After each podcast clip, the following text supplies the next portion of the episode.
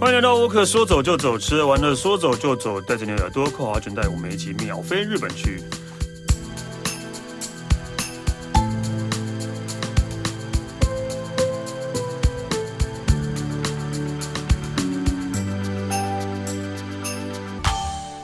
嗨，大家好，我是史丹利。今天我们一样来讲日本，然后因为现在日本的解禁了，那个疫情前跟疫情后应该还是会有一些不一样的地方，或是一些新开的地方。其实可能不止一些的啦，其实还蛮多的。对，然后所以那个今天我们就是来聊聊，就是你如果现在啊、呃、要去日本了，然后你可以要先冲去哪里好呢？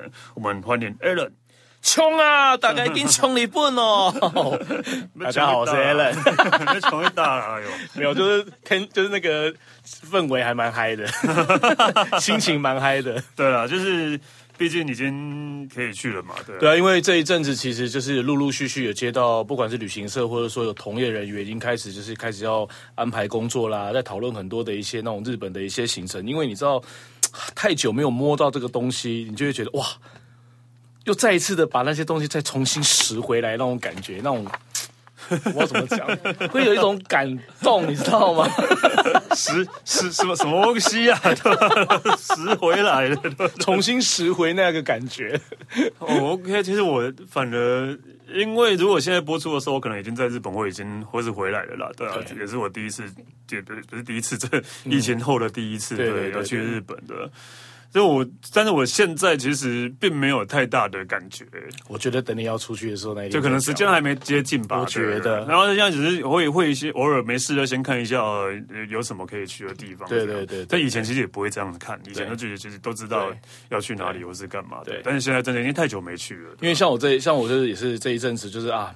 无聊，可能也因为工作的，可能因为工作的关系，然后也想要设计一些比较不一样的一些行程内容啊什么的，嗯、我就开始各个区域，然后就开始用 Google Map 开始在在 Google 在搜索有什么新的餐厅，有什么新的景点，有什么好的饭店，有什么东西，对对对对对，就开始在那边看，然后看得很看得很开心，线线上旅展，所以我觉得这是一种自我疗愈的一种，知道吗？就是你可能暂时飞不出国，但是我可以借由这样的方式，可以得到很多的一些讯息啊什么的。我可以理解啦，对，我可以，因为我也是这个样子。对，光光订饭店那边找饭店的时候，就觉得自己已经那个先住过一轮的感觉，是不是？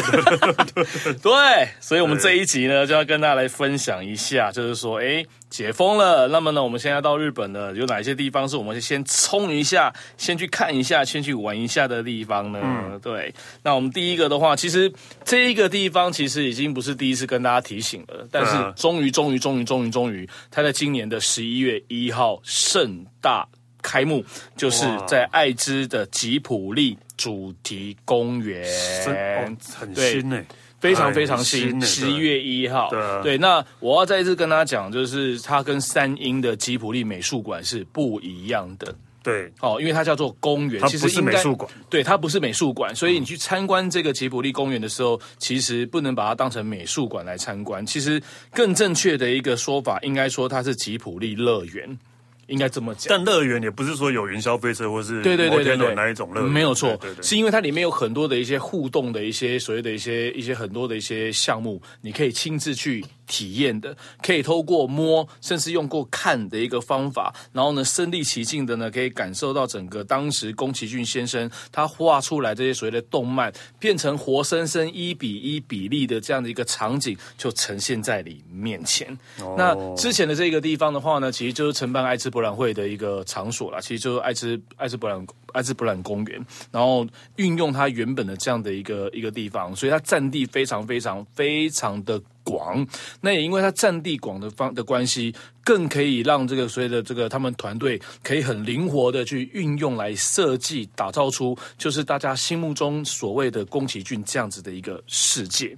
嗯、那也因为它里面的主题呢分了五大主题，那有一些主题它来不及就是呃对外开放，没有错没有错，所以今年十一月一号有三个主题呢先卡先先重现的，一个呢就是霍尔的移动城堡，哦，再来就是魔女宅急便，哦，再来呢就是呼声最高的龙猫，哎，这三个呢是先有的，然后在明年二零二三年，其实也是明年很快的事情啦，其实就会在另外还有两个要开放的，一个呢就是怪物之乡以及魔女之谷。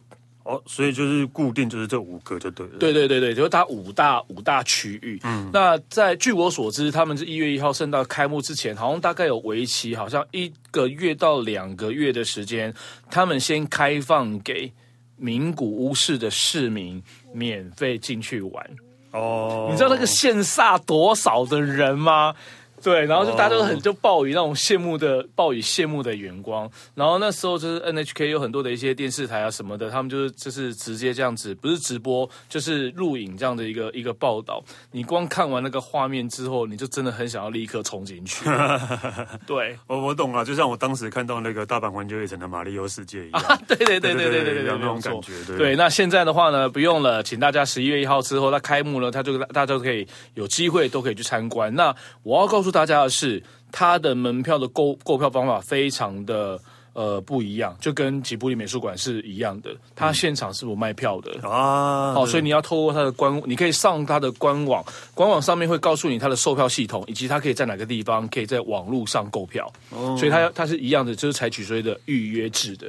对，那因为呃，像吉卜力美术馆，它的状况是，它一天只有开放四个时间，也就是早上的十点、十二点、两点跟四点这个时段，所以它也利用这样的一个方式，因为它最大的目的是要让大家在在保有抓有一定的人潮，让大家在这个所谓的这个乐园里面可以维持一个比较好的一个参观的一个品质。如果它今天就是无限量的，就是没有人数的限制，所有人都可以进去的话。天哪，那个是非常可怕的事情，嗯，可怕，就完全没有品质了。对啊，没有错。然后因为现在疫情可能又不是那么的，你知道吗？嗯，对，那么的还没有趋于稳定，所以这也是另外一个他们就是能够避开所谓群聚的这样一个一个方式。所以大家如果对于宫崎骏的这个乐园真的非常有兴趣的话，请大家记得要去之前要先购好票哦，上网抢票。对，要先抢，要先把票买好之后再去哦。对。然后你知道吗？因为这样的关系，他们就带动了另外的一波的一个。购物购购物风潮，嗯，为为什么我会知道呢？对啊，购物为什么？为什么我会知道？因为我没有买到，我还蛮不爽的。哦，你是说抢票风潮？因不是抢票，因为吉卜力乐园跟吉田包有西大 park 哦，吉田包就是波大家所谓的波特包啦。对，我要告诉大家，我要先跟大家讲这个题外话。你要讲只有呃，我要怎么讲？你知道说 international 跟 porter 的差别吗？我要告诉大家，吉田包跟 porter 包是不一样的。嗯，在日本叫做吉田包，日本以外的地方都叫 porter 包，请你不要以为那个就是日本的吉田包。对，这个我这样讲没错吧？这样算没错了。对，对，所以不一样的东西哦。嗯，好，一起不赶快呢。所以呢，日本的吉田包跟宫崎骏乐园就打造了几款联名的包包跟很多的周边商品。嗯哼，然后我一个都没抢到，因为他很快都玩售了。然后他的包包很可爱，因为他把龙猫的东西、龙猫的一些概念什么的弄到那个包，弄到他的吉田包上面。嗯，然后我一个都抢不到。然后你看，可以去梅鲁卡里找找看啊，都没有。我已经透过朋友，就是因为他有很多的限定的东西都是网络上购买。我的意思说，就去他们去他们的那个二手贩卖网站应该会有哦。对啊，就梅鲁卡里那些对。结果是因为二手网站然后卖的还比原价还要高。当然啦、啊，当然啦、啊，啊、不然呢、啊、干嘛卖？就是要就是要就是要那个赚你们这种人的钱啊！怎么叫我们这种人？对，就是我们是真心喜欢、真心想要，然后多个一万日币、两万日币，好啦 OK 啦。对啊，这是题外话啦。嗯、重点就是说，如果你真的是一个非常标准的一个宫崎骏迷的话，真的走一遭这个吉卜力的乐园，你真的就会身临其境，可以寻找你自己喜欢的动漫里面的这个。卡通人物，你很喜欢龙猫，你就会发现龙猫公车就会在里面；你很喜欢这个小梅，你就看到梅的梅的屋子呢就在里面。如果你很喜欢，就是这个霍尔的移动城堡，当时那个城堡也是就是一比一的一个比例，大概三层楼高，就会打造在你的面前。然后更值得一提的就是它的这个美食街，它的美食街呢，就是当时出现在《神隐少女》里面，然后呢，他的爸爸妈妈走进了一个不该走的地方。吃完很多东西变成猪的那个场景，嗯、就是它的美食街哦。对，所以当你踏进去宫崎骏的乐园的瞬间的那个开始，你已经走入了他的电影的世界里面了。好的，所以我相信他应该会带来很大的人潮，但是呢，抢不到票哦，票很难抢哦，哦这个很难抢的哦，我不知道，我不知道，票很难抢，然后大家去的时候要先那个先做好准备，先购票，先购票，购票然后应该还有排队排队的这个问题，应该都是会遇到的。啊、好，那刚刚呢，这个地方呢是在爱知名古屋这个地方，那我们把这个场把这个地点稍微挪到大家最熟悉的东京。那我要跟大家介绍这个地方呢，它其实在羽田机场，嗯。大家可能，我跟你讲，这个是非常非常非常新的一个景点，因为它是在今年二零二二年，大概是二第二季的时候，才慢慢慢慢的对外开放。这个地方呢叫做 Haneda Innovation City。那所谓的 Haneda Innovation City 的意思就是创新城市。其实，呃，我有稍微的去了解一下它这个地方的一个状况，就是它有点像我们所谓的造镇。哦、的一个感觉，它虽然是在机场旁边，但是它不是在机场里面，哦，不要误会哦，它不是在机场里面，它在机场的周边。那如果说大家有机会去到这个东京，那你要透过什么交通工具可以去呢？大家应该知道呢，要前往到羽田机场，羽田机场的呃前前往羽田机场有一个线呢，叫做羽田 monorail， 嗯，就是所谓的无人电车。嗯、那它其中有一个站呢，叫做天空桥，天地的天，就是天空的天空，对，然后天空的桥叫天空桥站，一下车就会来到现在我讲的所谓的韩，就是所谓的羽呃羽田创新城市的这一个地方。那如果今今天没有去特别去介绍这个地方的话，很多人都会以为它可能就是一个造镇，就是一个建筑物把它搁在那儿。但是呢，其实这个地方它结合了什么呢？它结合了住宅、嗯、办公室、艺文、艺术、美食、shopping、音乐等等的，全部都在这一个地方。所以它会变态，已经它现在已经是成为了整个东京人大家要去朝圣的一个景点。那当然它最大的卖点是因为它就是临近靠近羽田机场，所以它对于很多的飞机迷是很大的一个消息。因为很多人以前呢，就是为了要看飞机，他可能必须要要专程要开到那个羽田机场里，要到羽田机场里面的展望台啊什么的。但是现在不需要了，你不用那么的贴近，而且你可以更完整的在没有死角的情况之下，把整个羽田机场呢，就是尽收在你的眼里，看着飞机呢起飞跟降落。哦、嗯，然后它有一件非常奢侈的事情是，嗯，它里面可以泡温泉，哇！但是不是泡身体啦，其实是泡脚。哦，竹汤。对，是竹汤，所以你是可以泡着竹汤，然后看着那个飞机起飞降落。那那个建筑物呢，其实它非常的现代。对，然后很很利落。那为什么刚刚我提到了，好像感觉它是一个非常多元的一个建筑？因为我刚刚讲到有美食呀、啊，有购物，还有购物什么的。对，然后它里面呢还有一个可以容纳三千人的一个剧场，所以这个地方也可以办音乐剧。或是一些所谓的小型的一些跟艺术有关的相关的一些聚会，在这个地方全部都可以举行，而且它连它的美食街都是主题的美食街，所以它找来厂商都非常的不一样，嗯，嗯对，都非常不一样。那它还有一个另外一个非常大的一个卖点，是因为它拥有了全日本唯一一座战斗机的模拟机，在这个地方，呃，那你可以干嘛？就模拟开模拟机。呃而且来教你开模拟机的人，他不是一般的人，他真的是空军开空军开战斗机退役的军人来教你开模拟飞机。哦，对，所以你知道这一件事情，很多的爸爸妈妈就很喜欢带小朋友，就是小朋友很喜欢开飞机，有这样的一个梦想的人，就可以让他来实现这样的一个开飞机的一个梦想。所以你会发现，就是说，虽然我想说它是造镇，但是讲造镇是比较简单的一个说法。你会发现这一个城市里，这个造镇城市里面，它结合了非常非常非常多很多元的一个自成一局的一个一个城市在这个地方，所以很大吗？还蛮大的哎、欸，嗯，其实还蛮大的。我本来以为是一栋楼这样就不是，没有没有，它是我我有稍微看一下，好像是大概两栋还是三栋结合在一起的。哦，对，结合在一起的。但说真的，就是呃呃，我觉得如果以观光客来讲的话，除非你是飞羽田吧，对吧、啊嗯？然后你可能呃去的时候回来的时候可以去那边看看。但、嗯、如果是飞成田的话，然后特别跑到羽田去，真的蛮蠢的感觉。但是如果没有，但是如果你刚，但是如果你刚好如果在在刚好在东京东京都里面东京的市区的话，嗯、其实要过去其实也是非常的方便的。是还蛮。蛮快的啦、哦。我刚刚讲说，我刚刚讲就是说，那个无人电车就是摩托车只是其中的一个方法，它还有其他的一些所谓的一些 J R 其他的一些线一样可以直接可以做到我刚刚讲到的天空角，或者是你可以做到就是那个呃航下，嗯、再再转一班车就可以到了。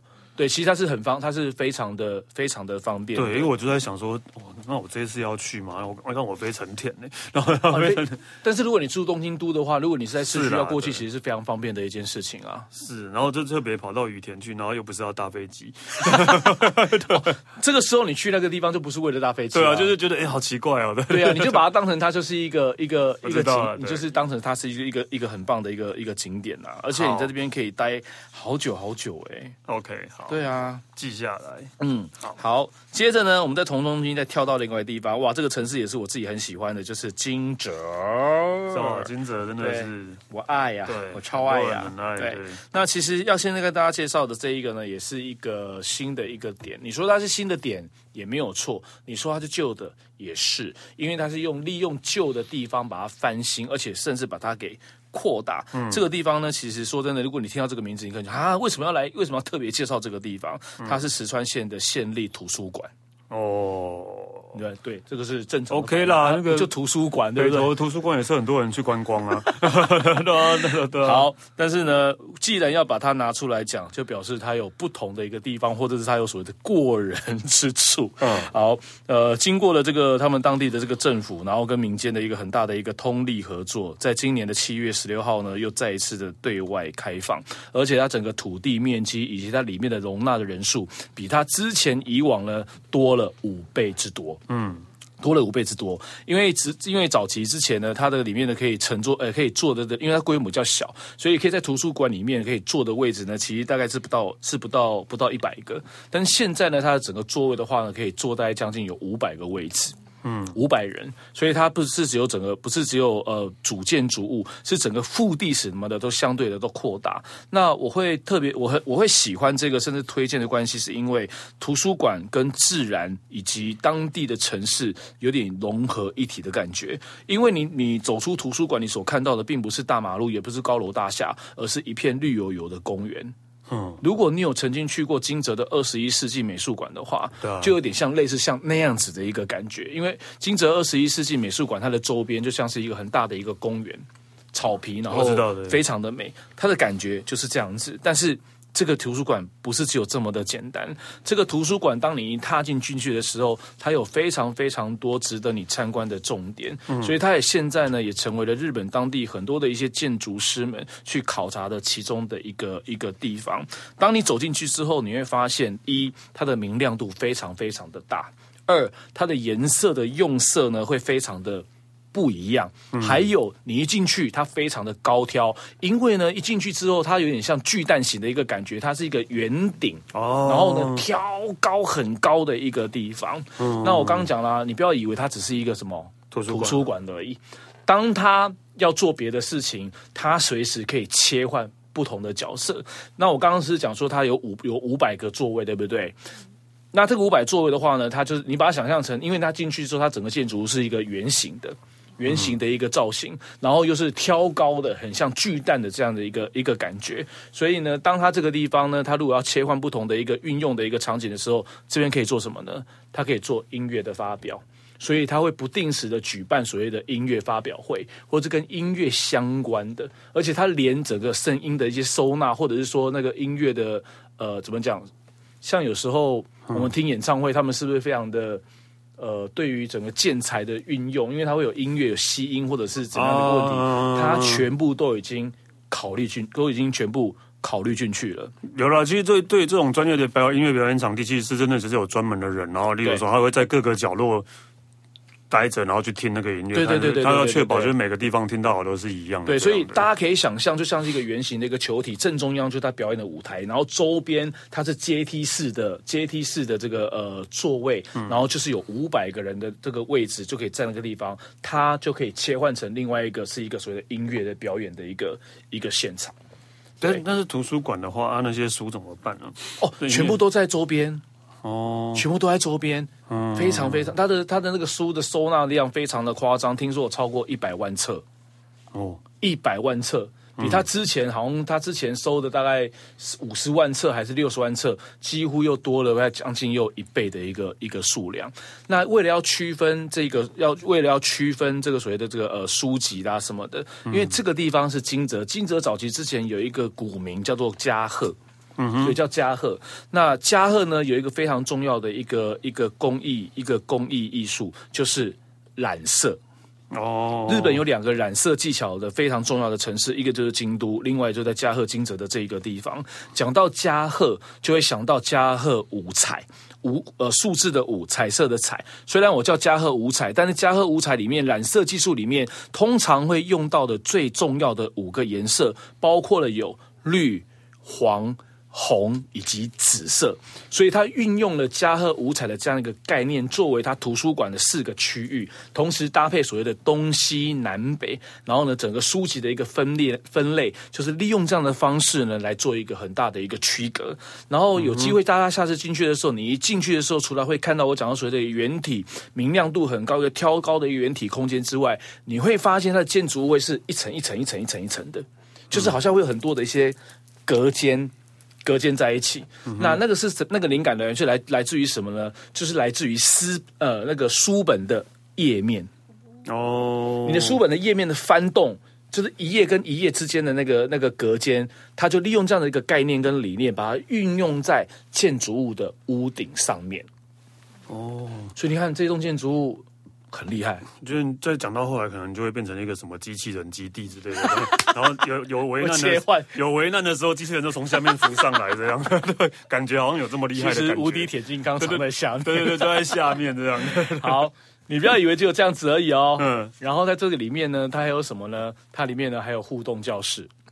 哦，还有日本美食文化体验教室，这已经不是图书馆了吧？对，他让这个地方能够更多元，因为他想要利用这样的方式，让更多的市民能够贴近图书馆。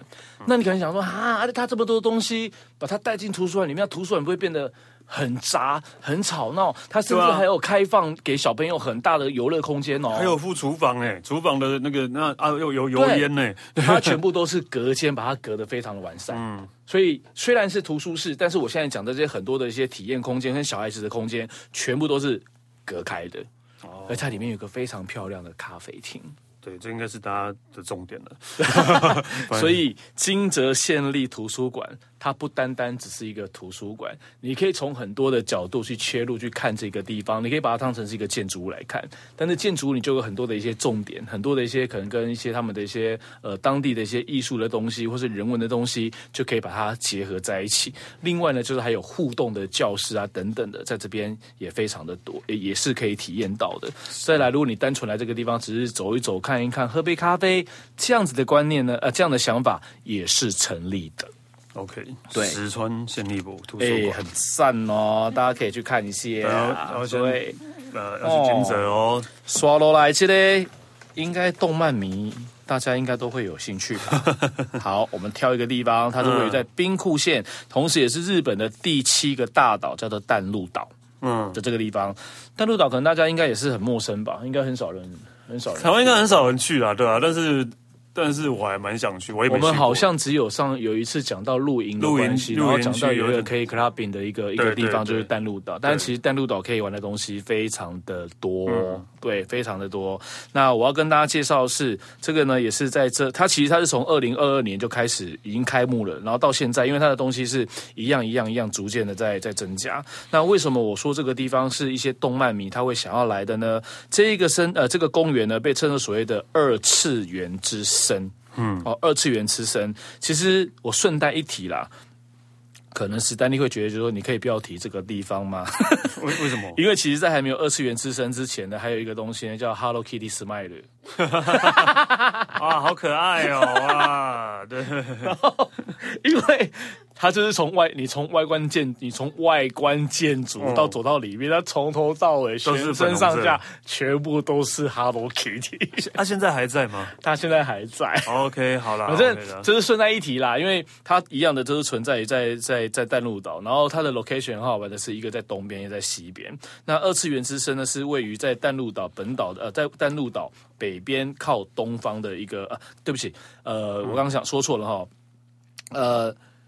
嘿，淡路岛啊，它是位于在淡路岛，算是比较中部靠东边的一个方向。OK， 对，是这样子，所以刚好两个都是不同的方向啊，一个东一个西。嗯、那二次元之声呢，它其实它当时在在在建造的时候，一刚开始，它最大的卖点是因为它呢是哥吉拉的一个互动乐园，嗯，就是哥吉拉，大家应该知道哥吉拉、嗯、就是那一个。那个恐龙怪兽啊，恐龙怪兽，可能大家会觉得很无聊啊，这个东西有什么好玩的，嗯、对不对？好，很多人喜欢哥吉拉啦，对，有很多人啊，很多人喜欢、啊，但是大大家都是我们这个年代的人了、啊，哪有？现在哥吉拉都已经出到第三集了。哦 ，OK， 好，哥吉拉大战大战大战金刚，还是哥吉拉大战孙悟空之类的。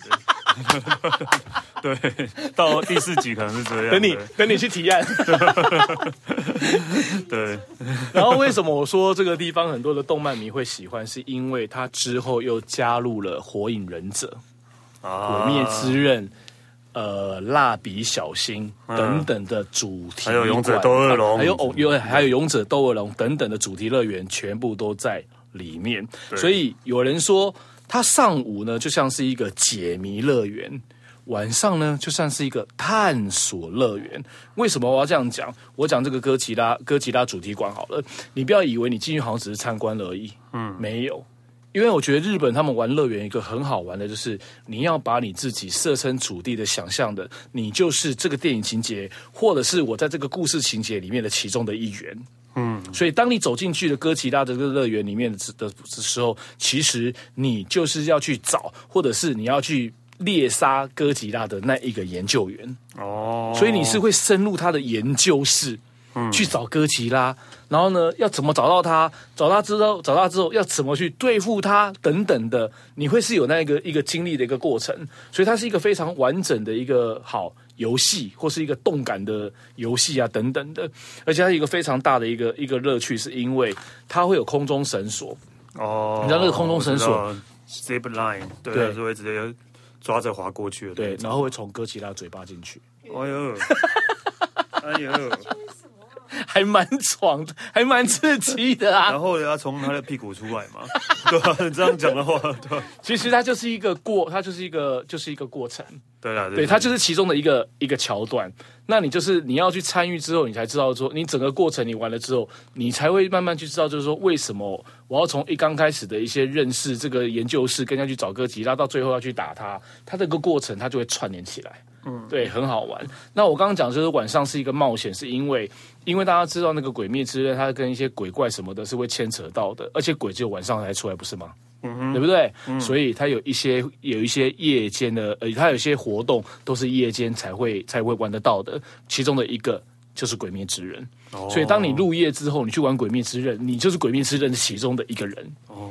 然后就去找去找谁啦，或者打谁啊、打鬼啊什么的。然后它整个场景就是把它里面的故事，呃，把它漫画里面动漫的情节搬到现场，不是只有灯光而已，连音乐什么的全部都会带动进去。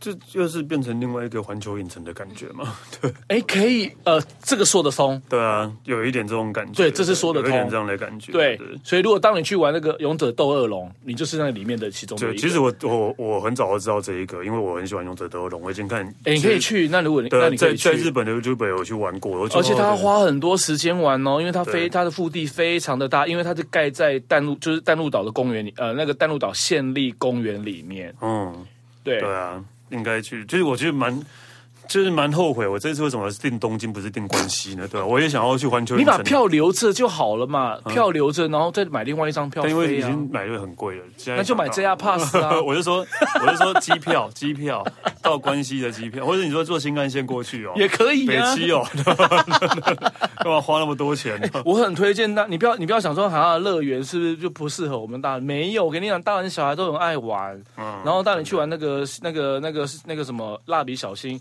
你可能就是蜡笔小新，当然没有你露露大象啦，里面没有露大象的情节，不用担心。你是小白啦，对，从头用爬的。对，所以我觉得，你知道他们乐他们的乐园是很有主题性的，而且主题性是会让你有感受到一些事情，你会参与在其中。嗯，对，所以我觉得，呃，这个淡路岛的二次元之声。应该也是会带动很多的人潮，大家都很多去玩。我觉得这是很棒的一个地方。对啊，对，哎，好了，再来干嘛？对啊，那时候买，我我过一阵子想想，为什么我买、欸？你真的很懊恼哎、欸。对、啊，因为我也想要去环球影城的那个玛丽兄弟啊。哎、欸，听众们。那个史丹利不是在装，他真的很，他现在真的很懊恼。那我现在来不及了，我现在只能去东京。到东京我要去哪里，我也不知道。叫我去迪士尼吗？我觉得没有很想。你刚刚自己有讲啊，角川啊。哦，对啊 ，OK 啦，角川 OK 啦 ，Sakura Town 对，对对，要买这家 pass 去啊。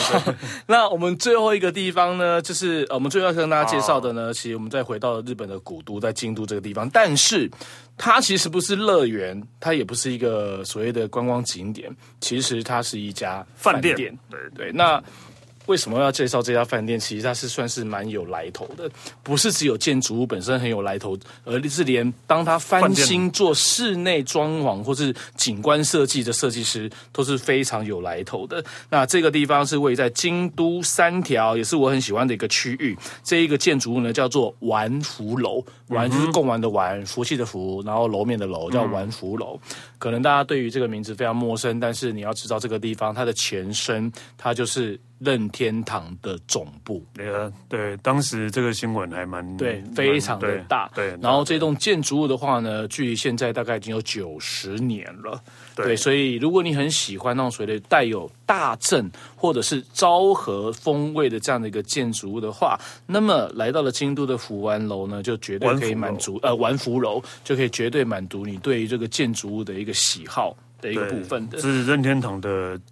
对的，怎么讲？创始公创始对对对 对, 对，有任天堂就是从这个地方所开始的。这个、始的那我说它的景观设计、室内设计也很厉害，是因为他们重金找了安藤忠雄来帮他们做设计，嗯、所以现在已经不是早期之前的任天堂。那它是什么呢？哦，它现在呢是要价一个晚上大概要两万五台币的饭店，哇！然后它的房间只有十八间。哇，对，他的房间只有十八个房间，所以只有十八个房间。然后呢，呃，安藤忠雄他当时介绍这个案，介绍这个 case， 然后呃，任天应该说任天堂也好，或者是因为在京都这个地方，他们其实像类似像我们所谓的文化局这样的一个单位，他们对于这种所谓的历史建筑或是古迹什么的的一些。呃，改建啊或修缮都要求的非常的高，也就是你在要最要怎么讲，在我再能够不要去破坏它，破坏破坏它原有风貌，对对的一个条件之下来做尽可能的一个改善、修缮或是 renew 啊、嗯、动作等等的，所以。呃，安藤忠雄他是非常有巧思的呢，把当时的这个建筑物的很多的东西可以保留下来的，全部都把它给保留下来，不是只有外观，包括了里面，所以有很多的一些古董的一些一些一些建筑、古董的东西全部留下来，譬如说。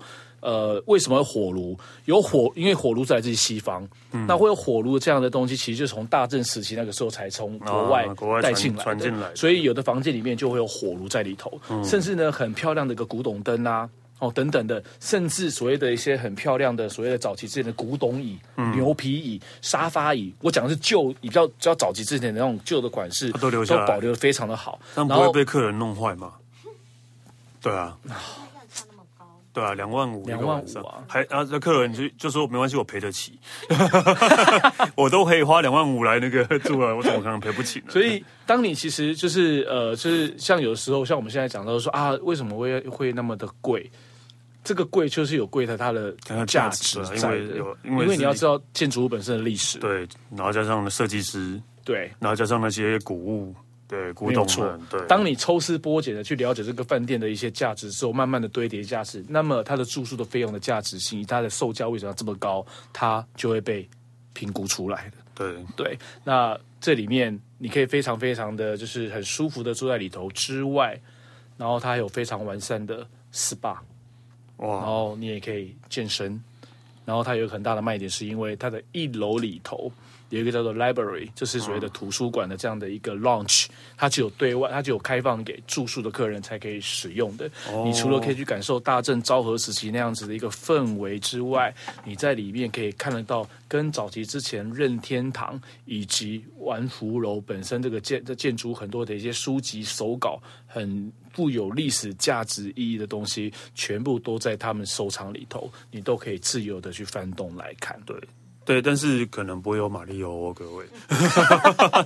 没有，因为因为还是应该还是有很多人不知道，我们任天堂早期真的不是做游戏，不是做现在的你知道这些游戏，他们、这个欸、他们是做花牌起家的。对，你知道，我知道，我知道，你知道，就花牌就是有大家如果看日本人过年会玩的在那边这边丢的那个牌子，我不知道那个台湾台湾还没有这个东西，没有这个东西啊，就叫他们是桥牌，也不是桥牌，对啊，反正就是他们也是一种纸牌啊，这是任天堂扑克牌的东西，但是玩法完全不一样。对，任天堂以前真的是做那个牌，做做那个花牌而已，他真的就做那个花牌而已，然后到后来真的因为不知道就是撑不下想转型，然后遇到了一个年轻人叫宫本茂，就是现在马里奥之父，然后才开始转型成现在这个样子。对 对, 对，所以其实玩不拢面可能不会有马里奥、哦，不会有，不会有，不会有。你不要以为里面会有那个会有黑白机在里面可以打，对对 对, 对, 对, 对, 对, 对, 对, 对, 对, 对, 对, 对, 对, 对, 那你都没有办法打电动、哦。没有没有，完全不一样。但是这是在在马里奥之前的任天堂。对对对对对对 对, 对，不要误会了。对，但是真的。